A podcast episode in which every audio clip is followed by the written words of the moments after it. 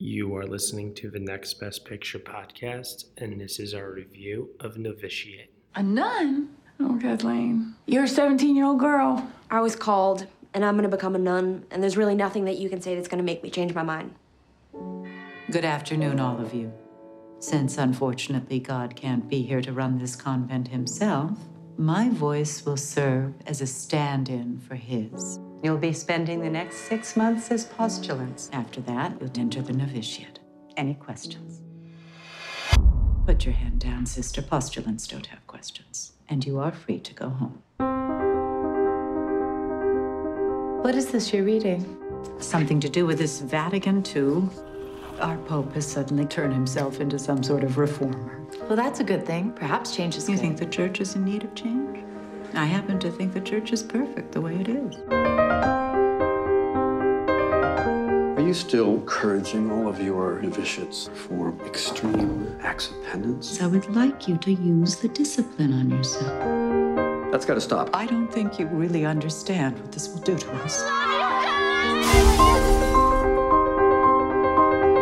Not supposed to think about each other because we're not here for each other. We are here only for God. Maybe I could just touch your hand for a second. We're really not supposed to touch like that. What is going on here? She looks like she's dying. I think it's wrong of you to keep us in the dark.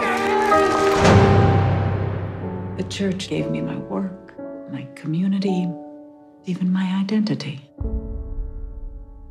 And now the church is trying to invalidate all that, saying none of it matters. So my question is, what is it that really does still matter? All right, everyone, you were just listening to the trailer for Novitiate, and the story is as follows A 17 year old trains to become a nun. As the Roman Catholic Church undergoes radical changes in the early 1960s, the film is starring Margaret Qualley, Dianna R. Agron, Morgan Saylor, and Melissa Leo. It is written and directed by Margaret Betts, and joining me for this review, I have Will Mavity. Hello, hello, hello. All right, did you say your prayers before you hopped on this review, sir? I said my prayers and they came back and kicked me in the ass, basically. They're very much in the Melissa Leo vein of prayers, so. Little did I know heading into this that I was actually about to see what is ultimately, surprisingly, a relationship drama between these women and the supreme being that majority of the earth calls God. Which, let's be clear, the film is incredibly unsubtle about. They mention that fact about seven times. I mean, I, I actually was. Let me tell you, this is one of the most fascinating films I've seen all year because I was not aware that uh, these women viewed the um, the what's the, word, the transformation, the process, whatever you want to call it, of becoming a nun, as almost as a marriage and how they had to be just like how the idea of you had to be pure for your husband, you know, on your wedding night, wear white and, you know, be a virgin, consummate the marriage or whatever the ideas of it were back in the old days. This idea of being completely pure of spirit, you know, uh, free of sin and being the purest of pure and what that does psychologically to these women. Oh my God this movie's like like like brainwashing. Uh, it, it's like terrorizing at times to watch. Yeah, well, I mean, somebody back when it came out made the comparison early on that this film is whiplash with nuns, and it really is down to someone getting warped because of their abusive superior. Actually, literal mother superior. Yeah, yeah. yeah. There's a lot of play on words with this movie. Let's put it that way. yeah, you'll you'll be seeing none of those here. Ah! okay, I'll see myself out. No, but down to, I mean, very, very similar parallels to Whiplash, you know, also not unlike The Master. There's a lot of parallels. Anything where someone, any film where someone's psyche is broken down and rebuilt, you can see shades of that in Novitiate. But it certainly was, aside from being an interesting look at a time in history, you know, the Catholic Church pre Vatican II, this film is a fascinating exploration of the psyche. And it really sets out to be its own beast despite some of these parallels. Now, that's something I thought was particularly interesting. I didn't realize that. Yeah, I, w- I went to Catholic school. I should have known this. But pre Vatican II, that nuns were in fact deemed to be superior because they are literal brides of Christ, at least pre Vatican II to all other Christians. Did you find that fact interesting as well? Oh my God, yeah. Uh, I went to Catholic school from kindergarten all the way till uh, senior year of high school. So for me, uh, we had a priest. We didn't really have a nun. You know, there was nobody in our school that was someone that had this level of power and authority. And to see that here, it's almost like a tragedy in a way of how they viewed uh, Vatican II, and and and they being um, the the nuns, uh, exemplified by Melissa Leo's uh, Mother Superior in this. You know, because uh, this is like the military, right? But for women during this time, one could say, and the process that they have to go through in terms of being in what is truly the most intimate relationship you could possibly imagine, but yet you are completely alone. They're not allowed to leave the grounds. They're not allowed to come into contact with those outside, not even their own parents and family members. And they're also not allowed to have any kind of obviously relationships with one another, even maybe on a friendship level out of fear of that becoming intimate over time. And I thought that was one of the things the films really did well. Not just showing, you know, the desperation for any kind of intimacy that this life would offer, but also I hadn't considered, you know, if you made the choice to be a nun and then you found out that everything you practiced was essentially invalidated. I thought some of the most moving scenes are when characters, supporting characters, minor characters who don't have any lines, are hearing the details of Vatican II. And this film really hammers home to you what it would be like if you had spent 60 years of your life doing that. You know, at least the, the main characters are all on the young side, aside from Melissa Leo. But there's women there who are 70 years old there's this line in the trailer where uh, she says the Catholic Church wants to tell me that you know nothing really matters. Well, let me ask you, what really does matter? And it's a line that takes on new meaning when you actually see the film and you see once again the process and you understand more deeply the connection that these women have uh, to their faith and how ingrained it is into their very being. You know, it's like it's like when uh, that scene in Taxi Driver when he's like, a man has a job, and that man becomes the job. Uh, the job becomes him, and he's giving it like that bad speech of advice. You sound like Brad Pitt in Glorious Bastards. We're gonna kill the Nazis. Nah, I'm I'm I'm playing. Uh, but in any event, though, I'm saying that these women, their whole livelihood is the church.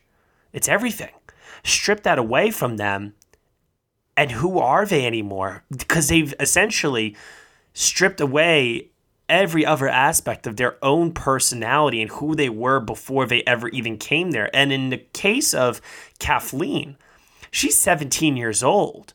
Her mother perfectly tells her she doesn't know the ways of the world yet. She hasn't experienced love. She hasn't experienced heartbreak. She hasn't experienced so much. And she'll never get a chance to if she decides to commit herself to this, all she'll ever know is this lifestyle. And I think, in a way, that even despite all of that, I almost at times couldn't tell what stance the film was taking in terms of what was necessarily right and what was necessarily wrong in terms of the path that one would choose to take, you know, the church versus um, I don't want to say the real world because I don't want to like you know say that church you know is not you know a valid choice here. But uh, as portrayed in this film, uh, it definitely is shown to be the lesser of the two. I would say. I, I thought it was pretty clear in the stance it took. I mean, while Melissa Leo's character is humanized a little bit, I mean, you see this as someone who genuinely has strong religious convictions and feels like she's only who she is because of religion. I mean, she's portrayed as abusive, and most of the behaviors these characters display, I would say, come across in a negative light. You know, this Yeah, isn't but what like the about wolf. the other women that serve un- under her but above uh, Kathleen?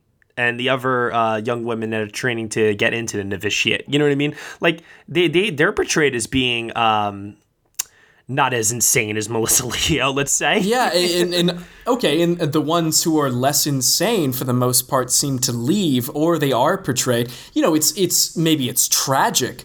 I, I don't think the film's saying they're evil, but I don't think the film is saying this is healthy or good. You know, the But the but but on the flip side of that, though, the film does take time to show the viewer why Kathleen would choose this because um, her father is uh, an absentee father. He he leaves them early on. The mother is not particularly religious, and she's a single mom who's clearly got her own faults. She's may you know sleeping with other men and so on and so forth. And Kathleen is an introvert not really social, doesn't really like, you know, get along and fit in with many people. I, I could see very early on why this would be an option. Okay, but here's the thing. If you're making a film about a cult, you would probably, you know, the reason cults appeal to people is that they appeal to something within their nature that's lacking. You know, they, they, they feel that they have an empty life. Uh, in The Master, you know, we are shown that Freddie is an alcoholic and he suffered PTSD in the war. Uh, he's in trouble with the law. So, of course, Lancaster Dodd's community is going to appeal to him. I don't think there's anything in The Master, though, even though they showed, oh, of course, this is why he'd be attracted, that implies the film is saying, yes, Lancaster Dodd's movement is a positive way of life. And I think it's kind of the same in here. You can see why uh, Kathleen had an emptiness, why she had an unhappy life, and why she was drawn to something that gave her support. I don't think it means the film is saying, yeah, this is a good idea. Well, let's look at uh, the other film that we've compared this to, and that is Whiplash, right? Let's take a look at the way that that film has parallels to this in the sense that being a part of the band is not being a part of a cult, right? Uh, it's just something that you happen to be good at, you happen to enjoy. And Andrew Neiman is trying to be literally the best, or at least the best that he possibly can be. And that will obviously supersede his own expectations with the. Um, with the direction uh, given to him by J, uh, J.K. Simmons in that film, who pushes him further beyond he even thinks he's capable of going. I wouldn't say that being a part of that band is so much being in a cult. And I almost think that you can see it both ways where, yes, I understand what you're saying, and that it's providing something that's lacking.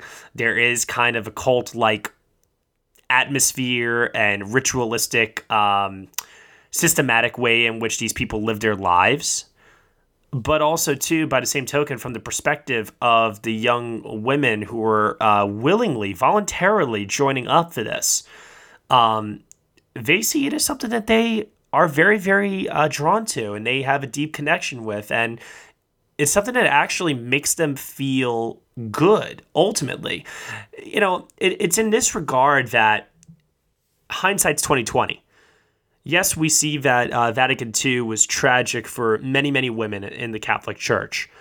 However, when you see the other things that they did away with as a result of Vatican II, we also see that the church reformed and became a much more accessible and better place, despite the fact that women's roles were completely pretty much obliter- obliterated. You know, I guess that is the tragic nature of this in the end. I would say, though, I mean, the film emphasizes a lot of the good things that came from this, and I kind of felt like the way it fades out and the the character's talking about she wants something more at the end. Everything I got was okay. If this character does leave the convent, that's positive. Yes, i yes, it is. It, it is, but also at the same time, it, it may be for it may be for her, but maybe it isn't for everyone. You know, most of the characters on screen get abused while they're in training. You know, just this humiliation having to crawl around on the floor, or they're kicked out because they were being just friends. I mean, we, we saw a character who is only in part of the church basically because she feels that she she's ashamed of her sexuality and feels she needs to go to a place that can punish her. I mean, this I, I don't really see which characters other than Melissa Leo who says she benefited from the, the direction that she took in her life who benefit.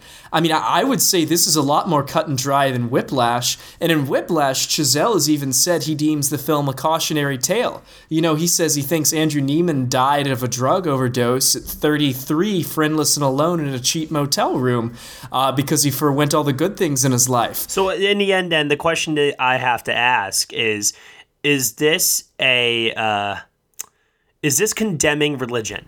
I don't think it's condemning religion. I think that th- the characters who, uh, you know, the Archbishop who espouses Vatican II is maybe viewed as a voice of reason. I think this film is very strongly condemning a specific type of religion. Okay. You know, and it, it, they even have the character, uh, one of the teachers differentiate Catholicism pre Vatican II as a different religion from Protestantism. You know, they're not even saying it's a different sect of Christianity. I think it is condemning religious extremism. I don't think it's saying faith is bad, but very clearly, you know, this this type of extreme convent life, yeah, I think pretty clearly it's saying stay away from this at all costs. Oh yeah, no, I that I completely understand. I I, I get it wholeheartedly, and um, I'm not necessarily asking these questions to prove a point. I'm asking these questions just for the simple sake of asking them because I think that the conversation is one that is, like I said, it's one of the most fascinating films of the year because of this, especially especially if you were raised a Catholic. And even if you weren't raised a Catholic, I still think there is a lot to be found in this film. It, it, you don't have to be a Catholic or understand the teachings of Catholicism in order to understand and or relate to what is going on here. Yeah, uh, there's. I mean, there's certainly unsubtle symbolism, but you know, it, it, it's effective. There's a scene towards the end of the film. One aspect I liked is Kathleen is depicted throughout the entire film. There's a lot of scenes where she strips, but the camera deliberately eschews any nudity. And of course, for most of the film, I thought, oh, that's just in her contract. But then there's a scene towards the end of the film where you, as the viewer, realize that she's beginning to question her faith, and you see a cross fall off the wall symbolizing lapsed faith. And then all of a sudden, she does a full frontal nude scene. So there, uh, that implies okay, this is someone who's now embracing their body, embracing their physicality. Nothing to do with the contract. That's a deliberate symbolic usage of nudity, which I thought was brilliant. And I thought that's something that's cool. This is written and directed by a woman. You know, that's a really interesting way to use nudity instead of just being like, oh shit, look at that. You know, like. There, there's a lot of interesting symbolism to be found here. Yeah, I mean, it, it is a film that certainly lingers. I saw this with my girlfriend, and nine hours later, she couldn't stop talking about it. So I, it, it leaves an impression. We'll say that. Oh, definitely. And I don't want to necessarily uh, explicitly say what happens at the ending of this film, but I thought the film was going to end a certain way, and then it fades to black, and then it ends uh, another way. And normally, I advocate for the way in which I thought it was going to end.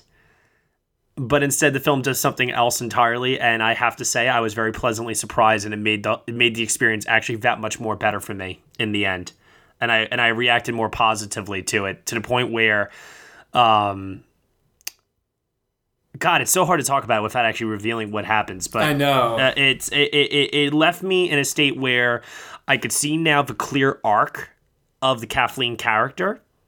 And I was able to very, very easily then appreciate the film a lot more for how that character was written, how her environment uh, helped shape her personality, and how she grows as a character too. So let's let's talk about Margaret Qualley for a second, because I know Melissa Leo is going to get a lot of praise for this film, but I think Margaret Qualley de- equally deserves to be shouted out for what is truly an astonishing uh, lead performance here. I felt. Oh, she's great, and honestly, I liked Melissa Leo. She's very good. It, it, you know, it's a big performance. It fits the role. I almost felt like at times she was too over the top. You know, they, they gave her a little bit to make her somewhat of a three dimensional character. You know, they gave her a tragic, lonely background. You could see why she was drawn into this. But she didn't, when screaming, she didn't feel quite as natural as, say, a J.K. Simmons in Whiplash. Um, there are a couple scenes, and maybe this is deliberate, where she comes across as comedic. And I'm not, I'm not sure this was intended. You know, there's a scene where uh, I think it's nervous laughter if anything. Oh, I, I wouldn't even say nervous laughter. I was just laughing because it no, because corny. it's like it's pins and ne- it's pins and needles, and you know those moments I think are there to try and just break the tension just a little bit for the audience. Otherwise, it would be too unbearable. like the film, the moment where she lays on the floor and goes, "I love you, my heaven, my, my darling husband." That that part was uh that part was a little much. I will admit for even myself. Um, that would be that would have been the only cut uh, of her performance that I would have made. Believe me when I also say this too, as a fault for the film, I would have made a lot of other cuts elsewhere. Okay, yeah. So I guess we'll address those later. Yeah, but yeah. I concur. I think she's very good. I wouldn't give her the win. I think she's easily going to get nominated. I do prefer her in the fighter. Wow. Oh man, the reason why I disagree with that is because her I don't I don't is it her final scene? No, it's not her final scene.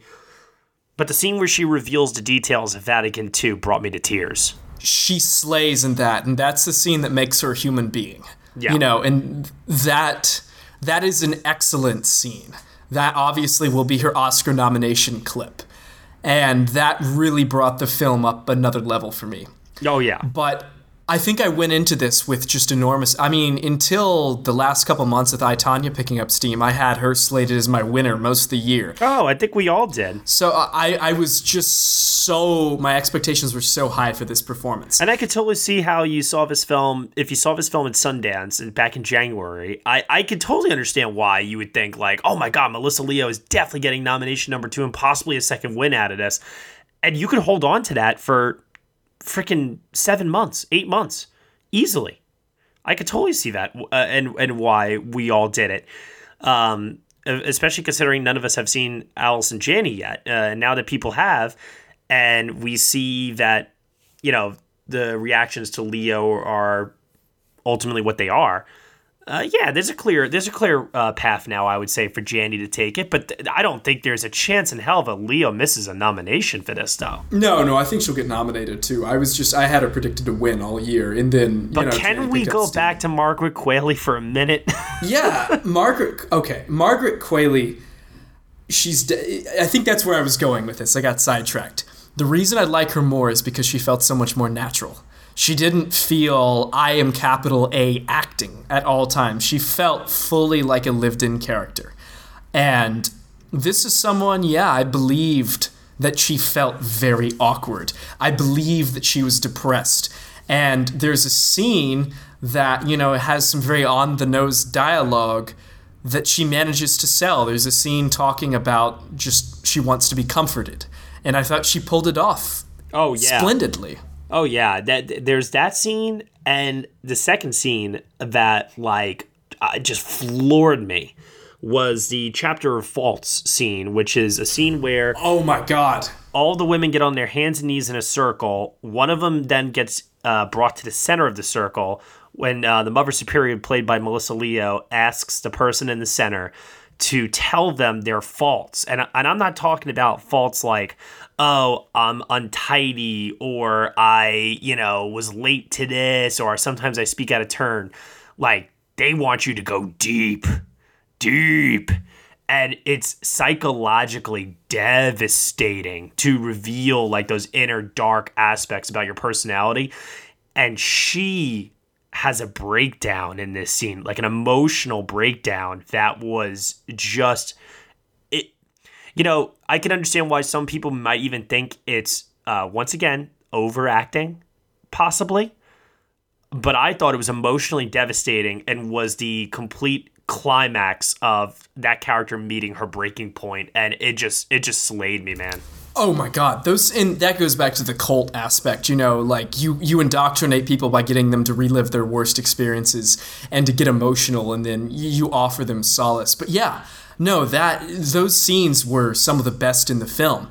And I agree, you know, even when she's going at her biggest in the performance, when she's screaming and she's crying, it made me, it hit me in the feels. It felt real and it made me want to comfort her. she she commits to it is what she goes for it you know and you you believe it because she's putting herself you really feel like she's putting herself through something it's almost like that same level of uh, acting that you kind of got from uh, jennifer lawrence and mother early this year where she you could tell that she's putting herself through something psychologically that you know, even if it's pretending, acting, whatever you want to call it, you can't help but feel like it's still emotionally taxing and, you know, you have to respect that level of commitment. Now, talk about some of the other performances. That arch the, the scene with the archbishop and uh, Melissa Leo. Oh my god, his his line where he just goes, "Otherwise, I might have to suggest that we find a replacement for you." I died. Oh, his dude, comedic amazing, timing. amazing.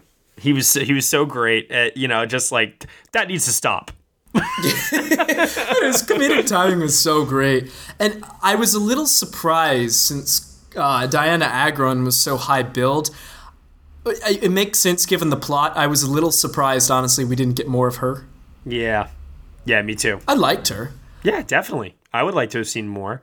The person though who I was not expecting in this, um, who I could even see some people if they thought Melissa Leo was too much, I, I could honestly see a pathway where uh, some people would say that Julianne Nicholson is also equally phenomenal in her own way in this film as well. Oh yeah, no, she's great. I mean, she's certainly, and that's probably a more. I'm not going to say nuanced character, but it's not extremes. This is someone who clearly could have. I I think what you're trying to say is that it's underwritten, but she makes the most of it. You know, this is someone, she doesn't have that much to work with on the page, but she creates a character who I would say is very nuanced. You know, she clearly had a lot of work to do as a mother, made a lot of mistakes, but genuinely loved her daughter and was going to be there for her regardless of the choices her daughter made. You know, I didn't think this was an Oscar caliber performance, but it was strong. She was sympathetic, you know, she had some great emotional moments. She was a good crier. A lot of crying in this movie. A lot of crying. Oh my god.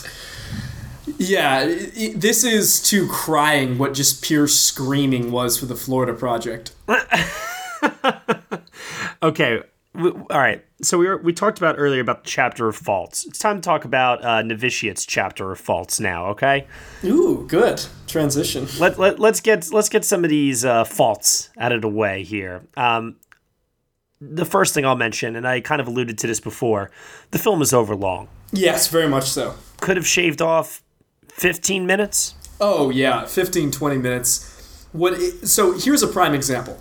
Um, they could have consolidated the scenes in the beginning into one. The flashback scenes when she's still a child, where A, she goes to church, and then B, the nuns to her house. They didn't necessarily need to have the full, oh, we go to church, this happens, and then she's like, oh, it was peaceful, and then have the mother and father argue.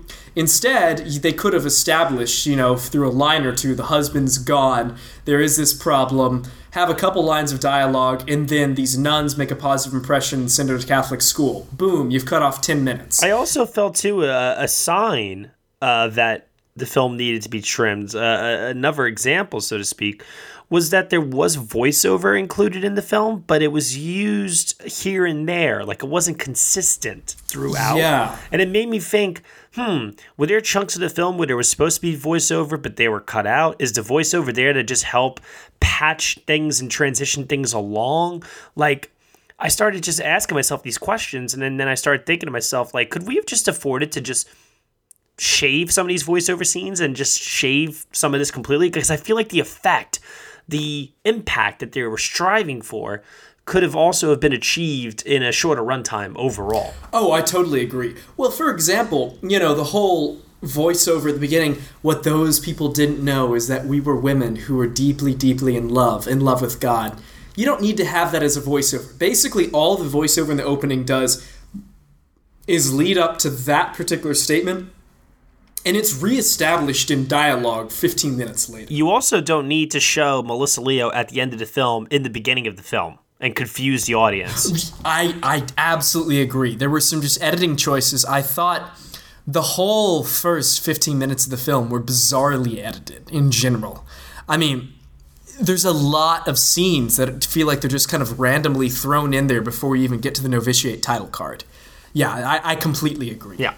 A uh, second fault uh, of the film, I would say too, is that even though uh, on its own, I really, really liked the score a lot, I felt it was very overused. Well, yeah, because they keep using the same 30 seconds of the score. It's very pretty, but it gets so repetitive and it definitely felt overblown. There's moments, honestly, that were so raw in their emotional power that I really thought they would have been more impactful if you just pulled the score away and let silence do the talking in the background. you know? Martin Scorsese's silence. God damn it. No, but seriously, you know, the, there's a lot of scenes where I honestly thought the music undercut the punch. Well, I, I, it's funny. I just made the joke a second ago, but it's true because Silence barely had a musical score, and it explored similar themes in a sort of way, and was also able to deliver that emotional gut punch without the use of music too. So it can be done. It can be done. This is all to add up to say that um, I think what Margaret Betts as a um, feature uh, film director uh, making her debut here with this film. She previously had directed a, a short and a documentary. Um, there are some faults, but I would say overall, this is very, very strong work and very indicative of the quality and the level of work that we can probably expect from her in the future. I'm very excited to see what she does next. Oh, absolutely. I mean, she got very strong performances out of her actors. She had a lot of passion, clearly. The direction was fairly dynamic. You know, I, I had my flaws with just occasionally how things were shot, but generally fairly well composed images. No, I, I think she's a very promising talent. I think Margaret Qualley, who I enjoyed in The Nice Guys last year too, is someone to keep an eye on. Melissa Leo, even if I wasn't a fan of her awards campaign strategies, is someone who's impressed me every time she's come on screen. So there's a lot of people that I'll continue to keep an eye out for on this. It's it's a it's a strong film. I don't think it deserves consideration beyond any major categories aside from supporting actress and maybe lead actress, but it, it's a damn good film. It's not a great film, but it's a very good one. Absolutely. Uh, so that would then br- uh, bring us to final thoughts. Great out of ten, Oscar potential. You know, in a perfect world, I'd do seven point five. We're not doing seven point fives. It's it's a good solid seven. Oscar potential, it's going to get nominated for Melissa Leo. I don't feel quite as certain about that as I did before I saw it, but I think she'll probably get in. Although the film isn't performing well financially, so if it just disappears, she might miss out a la Vanessa Redgrave for Coriolanus or something after we've predicted her all year. But yeah, I, I think just a supporting actress nomination, you know, but it, it will be well received, might show up at a critics group here or there. Yeah, I, I, I don't see this. Um, I don't see this contending for anything outside Melissa Leo either. I, I've heard some people say like, "Oh, Margaret Qualley could really like, like do it," or the screenplay, and it's like, no, Not not in a stacked cat. Those two categories are stacked this year. That's not happening. No, it's They not. were adapted, maybe. I, I see Melissa Leo happening. I don't care how the film performs financially. I think the performance is strong enough and is memorable enough that those that do see it will easily give her enough votes to get her the nomination. A win is a totally different story, and I don't think a win is going to happen. But I think the nomination is honestly, I think her, Metcalf, and Janney are assured. Yeah, and also she's a member of the club. You know, this will be her third nomination. So she's clearly someone they like. And you look back at something like The Last Station, Helen Mirren is a member of the club, so to speak. Nobody went to see The Last Station, and she and Plummer still got in for that. So, yeah, I agree. Regardless of the money, I think she's she's got a damn good chance. I'm not going to say a lock, but close to it. You know, uh, another directorial debut earlier this year that I thought was strong, had a lot of really great positives, uh, but also had some faults along with it as well. Um, I too gave a 7 out of 10 too, and that was uh, Wind River. Um, I feel very comfortable giving Novitiate that same exact score.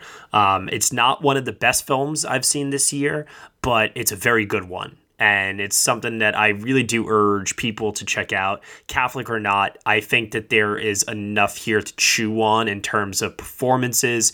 Um, very, very, very deep themes. Uh, like, you know, Will and I were breaking this down. Is this a cult? Is it like the military? Is it the equivalence of, you know, joining uh, the band in uh, Whiplash? Whatever the case may be, uh, there's a lot of different ways to view it and also discuss with it uh, if you bring someone with you uh, afterwards, or if you just want to talk to random strangers like I tend to do sometimes, you know, walking out of the theater.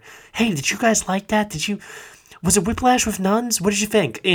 in any event, I would urge uh, those that are uh, that have it in their area. I would urge them to check it out, and it's called Novitiate, which is funny because they even make fun of that at one point in the movie.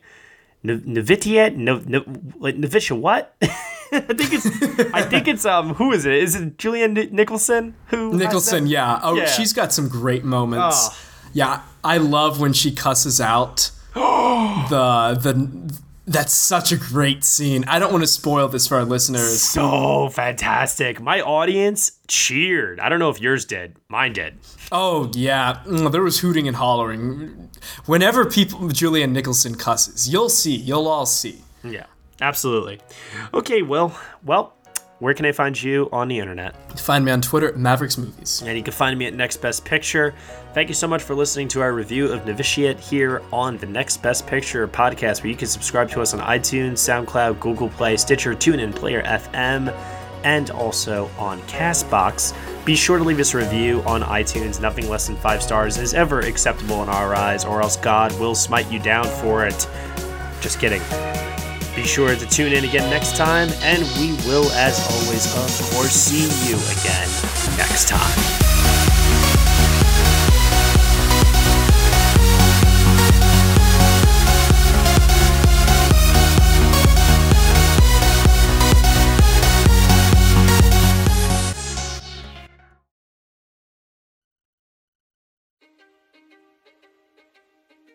History is complicated. The story of human progress is long, messy, and riddled with controversies big and small. On Conflicted, we dive headfirst into history's most infamous events and contentious figures. We try and untangle the good from the bad, the fact from the fiction, and the monsters from the misunderstood. Was Genghis Khan a murderous butcher or a civic pioneer? Did the Allied powers go too far in firebombing the German city of Dresden at the twilight of World War II? And how did the Marquis de Sade acquire such a sinister reputation? And was any of it true? These are just a few of the tough questions we wrestle with and investigate on Conflicted. So if you love history or just enjoy a good story, please join me, your host, Zach Cornwell, for a fascinating new topic each and every month. Conflicted, a history podcast, is available on Spotify, Apple, or wherever else you get your podcasts. I hope to see you soon.